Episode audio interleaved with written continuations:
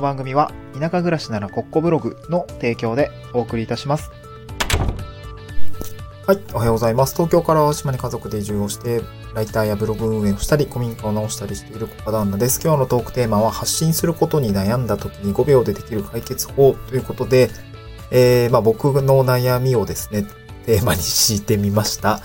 えーっとね、そう。まあこれを発信するのもまあすごい悩み悩みしながら、いや、あの、発信をしているので、まあね、あの、なんか、そうなんですよ。最近、あの、気持ちよく発信できる時と、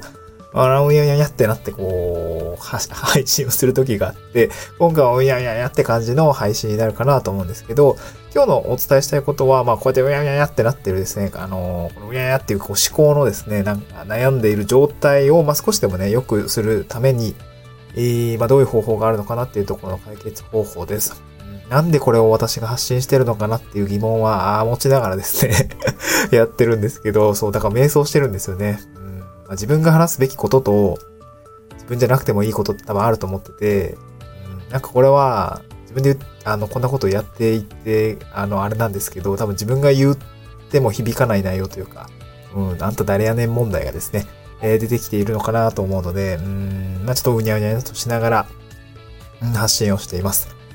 えっ、と、今日トークテーマですね、その、まあ、発信したいんだけども、こうやって出てこない、うにゃうにゃってなっちゃうやつなんですけど、まあ、それが出てきた、そういう状態になった時に、あのーなんていうんですかね、えーどうやったら解決するのか、まあ、例えば、切り口がパッと出てくるとか、えーなんかタイトルを決めるときに、なんか迷ってしまうみたいな感じの状態になったときにですね、それをすぐにま解決する方法かな。まあ、5秒ぐらいあれば、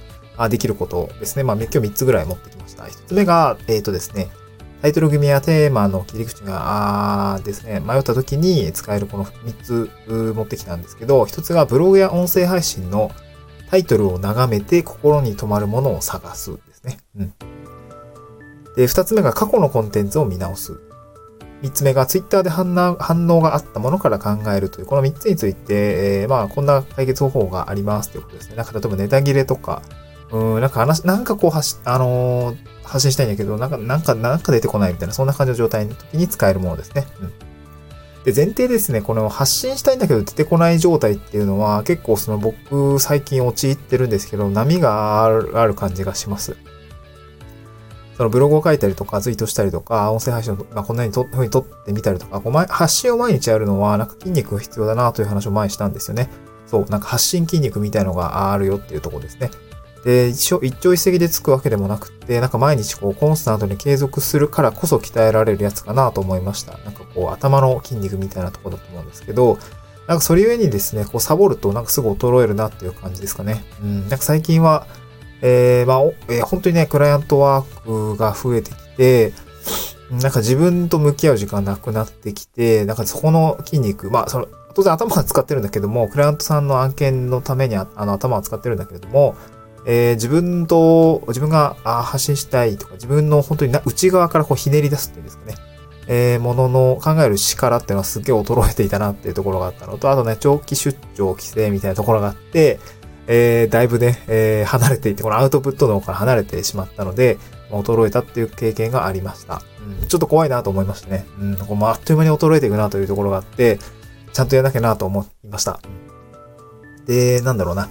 で、そんな時にですね、まあ、あのまあ、この、例えば僕、あの、この音声配信、ノートの台本記事を書いてから音声配信撮ってるんですけど、真っ白なこうノートの画面入力画面、ん？あ入力画面に向き合うとですね、マジで何にも出てこないんですよね。やっべーみたいなタイトル出てこない、テーマの切り口が出てこないっていうような感じになるんですけど、まあ、そんな時にですね、こう、ふと、あのなどどうしたらいいんだってなるんですけど、まあ、その時にね、私は使ってるような内容です。えーだいぶもったいぶってしまったんですけど、一つ目がこう、ブログや音声配信のタイトルを眺めて心に留まるものを探すということです。探すという方法ですね。まあ、三つあるんですけど、最近ホットな方法はこれですね。うん。例えば自分が、えーフォローしているツイッターじゃなくて、えっ、と、なんだっけ、 stand.fm とか、 Voicy とか、あのーあとはなんか Google 法に出てくる、あの Google の下に出てくる、なんていうんですかね、えー記事のタイトルとかっていうのをざーっと眺めると、なんかこう、お、気になるぞか、ピッと、こう、心に留まるタイトルようなタイトルがあると思うんですね。まあなんかタイトルとテーマってなんか大体一緒かなと思っていて、その切り口だと思うんですよね。だからそういうもののを眺めていたときに自分がどういうものにが気になるんだろうっっていうものが多分パッと出てくると思うんですね。あ、なんか目が止まったなっていうものがあったら、じゃあそれがなんで目に止まったんだろうとか、なんで心に止まったんだろうみたいなことを考えるようにしました。で、僕の場合の傾向としては、まあ今、まあ本当にね、まあ人それぞれだと思うんですけど、興味関心があるものに気が止まっていくのかなと思います。今で言うと、私はライターとか、ブログとか、うんなんか田舎暮らしとか移住とか、なんかそういうテーマですね。えー、なんかそう、あ、うんと、そういう興味関心があるテーマの内容にはおってなったりするし、まあ、あとあれかな、なんか IT 系のおなんか面白い新しい技術的なところも気になったりとかするんですけど、まあ確かに、あのー、まあ本当に身近なものってうんですね。うん。自分の興味関心のある身近なものについて、えー、目に留まりやすい。そしてかつ、まあこれはもう一個あると思うんですけど、なんか見せ方みたいなところで何とか何とかする方法とか、なんとかの解決法とかね、ノウハウより、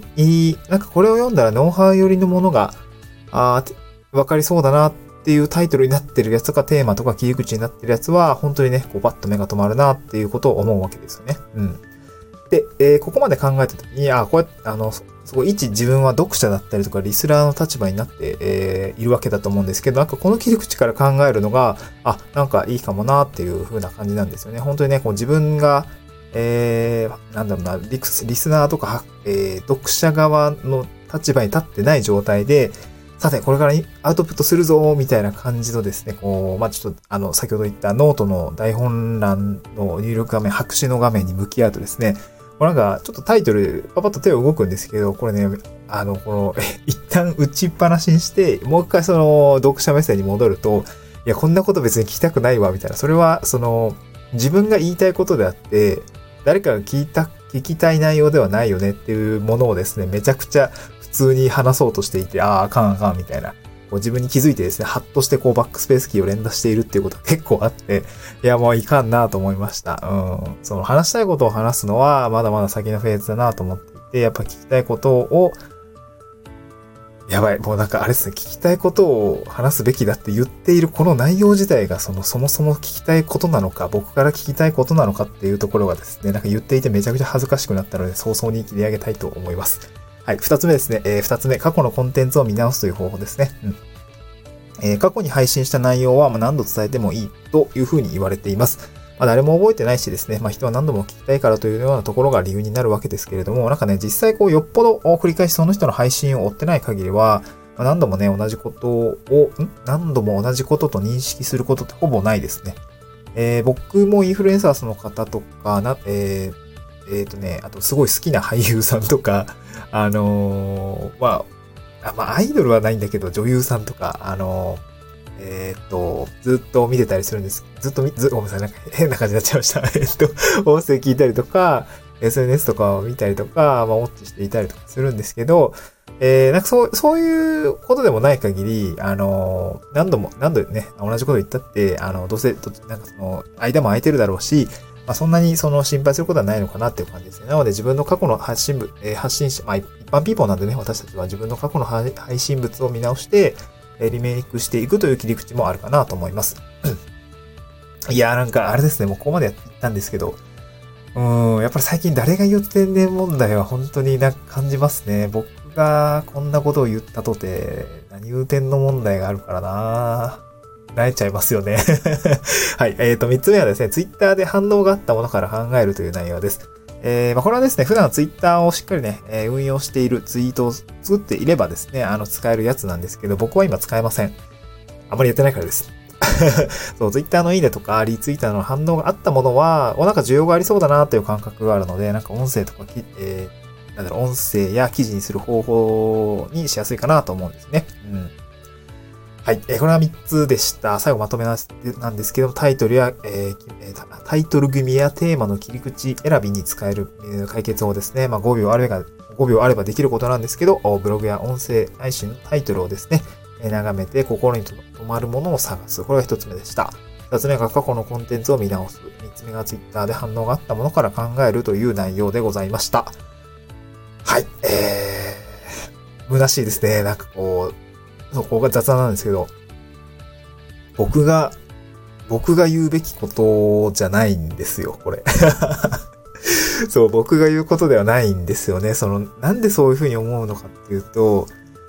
僕はそのインフルエンサーでもなければ、なんかフォロワー数が多いわけでもなくて、そう、なんていうんですかね、実績もなければ、うーん、そう、誰が言うてんねんってなるじゃないですか。なんかそ、そう、なんかね、最近すごく思うんですよね、そう。その人が言うから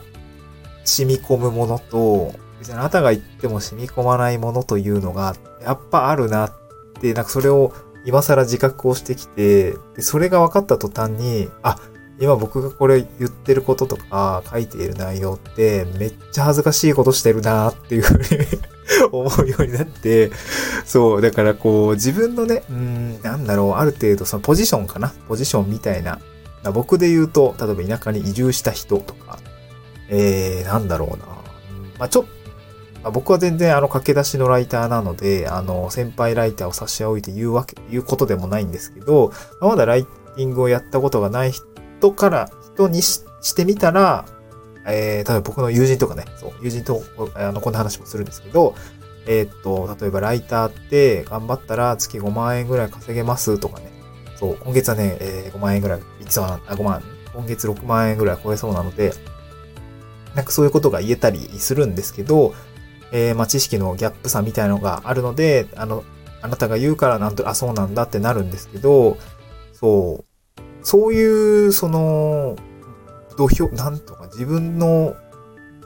言葉が届く土俵からものを言わなければ、その言葉は書き消えてしまうなというふうなところが、最近はすごく感じるところでありましてっていうこの話自体がですね、えー、僕、の発信のポジションからはずれているので、そう、この言葉は、あの、届かないんですけど、これはもう一ですね、なんて言うんだろう。まあ、感想ですかね。はい。これを聞いてくださってる方はいるのかどうかわかんないんですけども、なんていうのかな。め、結局悩み、あ悩みの、あの、あれでした。はい、放送でした。